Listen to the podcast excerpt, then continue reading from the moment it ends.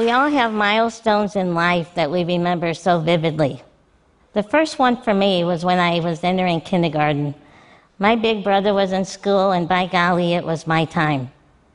And I went trotting down that hallway.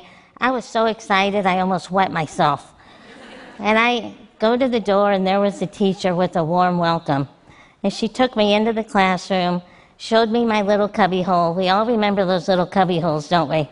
And we put our stuff in there. And then she said, Go over to the circle and play with the kids until class starts. So I went over there and plopped down like I owned the place. And I'm playing. And all of a sudden, the boy next to me, he was wearing a white shirt with blue shorts. I remember it like it was yesterday. And suddenly he stopped playing and he said, Why are you so short? And I just kept playing. I didn't think he was talking to me. And in a louder voice, he said, Hey, why are you so short? So I looked up and I said, What, what are you talking about? Let's just play. We're happy. I've been waiting for this. And so we played, and about a minute later, the girl next to him in a white shirt and a pink skirt stood up, put her hands on her hips, and said, Yeah, why do you look so different? And I went, What are you talking about? I don't look different. I'm not short. Again, let's just play. About this time, I looked all around the circle I was in. And all the kids had stopped playing and they were all looking at me. And I'm thinking, in today's language, it would be OMG or WTF. what just happened? So, all the confidence that I went in with that morning was, was withering away as the morning went on and the questions kept coming. And at the end of the morning, before we went home, the teacher had us in a circle and I actually found myself outside of the circle. I couldn't look at anybody. I could not understand what just happened. And over the next few years, I hated to go out in public. I felt every stare, every giggle, every pointed finger. Not the finger, but every pointed finger. And I hated it. I would hide behind my parents' legs like nobody could see me. And as a child, you can't understand another child's curiosity nor an adult's ignorance. And it became, became very apparent to me that the real world was not built for someone of my size, both literally or figuratively. And so I have no anonymity, as you can probably tell. And while you can see my size, we all go through many challenges through our lifetime. And some you can see, like mine, most you can't. You can't tell if someone's dealing with a mental illness or they're struggling with their gender identity, they're caring for an aging parent, they're having financial difficulty, you can't see that kind of stuff.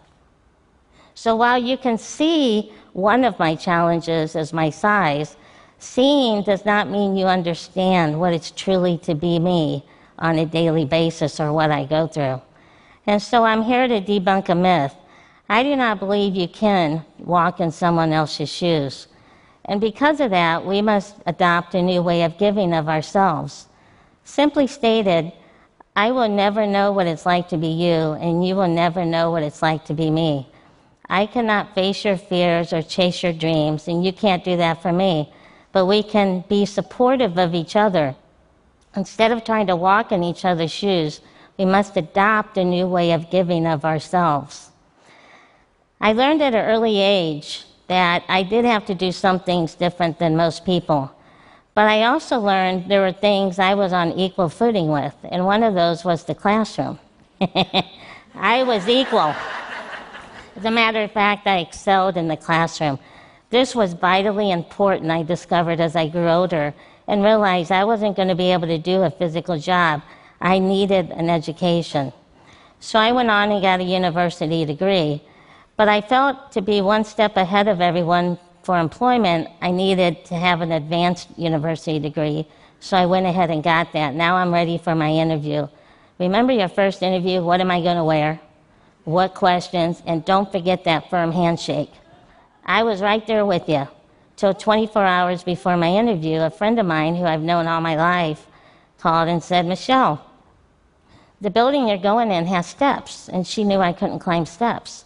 So suddenly my focus changed. In my shoes, I was worried about how am I going to get there? So I went early and I found a loading dock and got in and had a great interview. They had no idea what I went through for the day, and that's okay. You're probably thinking my greatest challenge that day was the interview or getting in the building. In reality, my biggest challenge that day was getting through the loading dock without getting run over. I am very vulnerable in certain situations airports, hallways, parking lots, loading docks. And so I have to be very careful. I have to anticipate and be flexible and move as quickly as I can sometimes. So I got the job, and in my current role, I travel quite a bit. And travel is a challenge for all of us these days. And so you probably get to the airport, run through security, get to the gate. Did I get my aisle seat or my window seat? Did I get my upgrade? Me, first of all, I don't run through anything. and I especially don't run through the TSA because I get to experience the personal pat down. I won't comment on that. And then I make my way to the gate, and with my gift of gab that my parents said I was born with, I talk to the gate agent and then I say, by the way, my scooter weighs this much.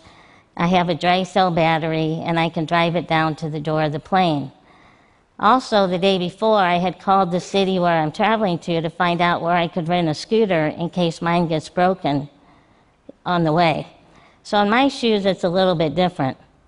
When I get onto the plane, I use my gift of gab to ask somebody to put my bag up, and they graciously do.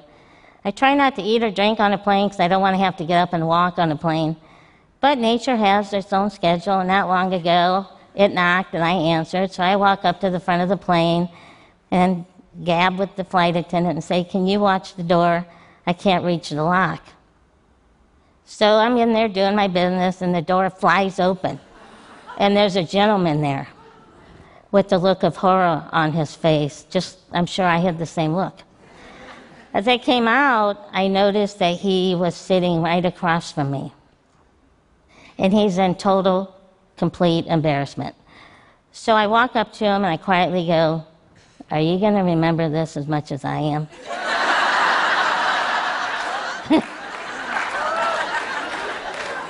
and he goes, I think so.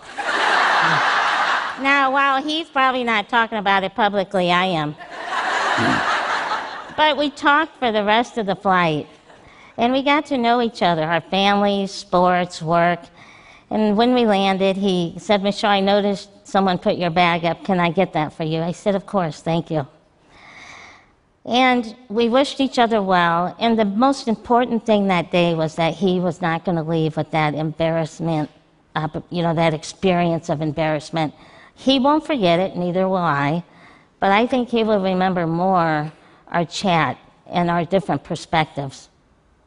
When you travel internationally, it can be even more challenging in certain ways. A few years ago, I was in Zanzibar, and I come wheeling in, and think about that. Short, white, blonde, woman in a chair. That doesn't probably happen every day. So I go up and with my gift of gab, I start to talk to the agent. So, so friendly, and I ask about their culture and so forth. And I noticed there wasn't a jet bridge. So I had to kind of say, not only do you have to lift my chair, I could use some help getting up the steps. And we got to spend about an hour together while we waited for the flight. And it was the most magnificent hour. Our perspective changed for both of us that day. And once I got on the flight, he patted me on the back and wished me well. And I, I thanked him so much. And again, I think he's going to remember that experience more than when I first came in, and there was a bit of hesitation. And as you notice, I get a lot of help. I would not be where I am today if it was not for my family, my friends, my colleagues, and the many strangers that help me every single day of my life. And it's important that we all have a support system. Asking for help is a strength, not a weakness.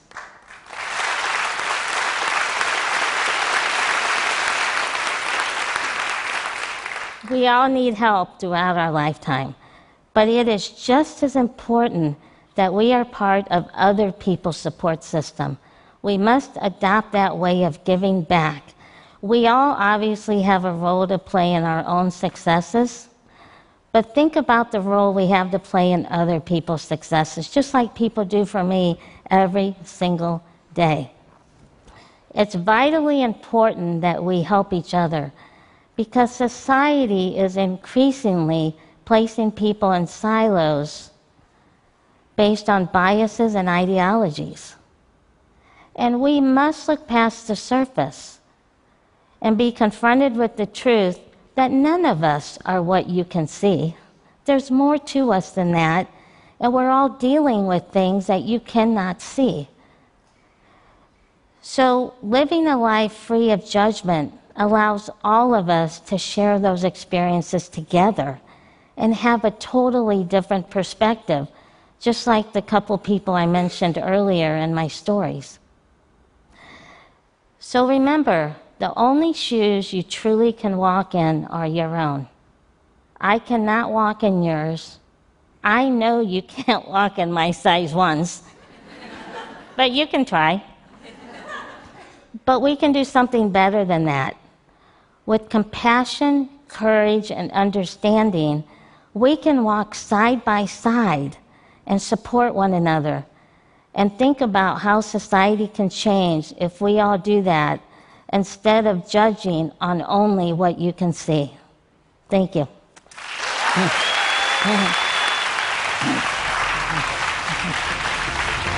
Thank you.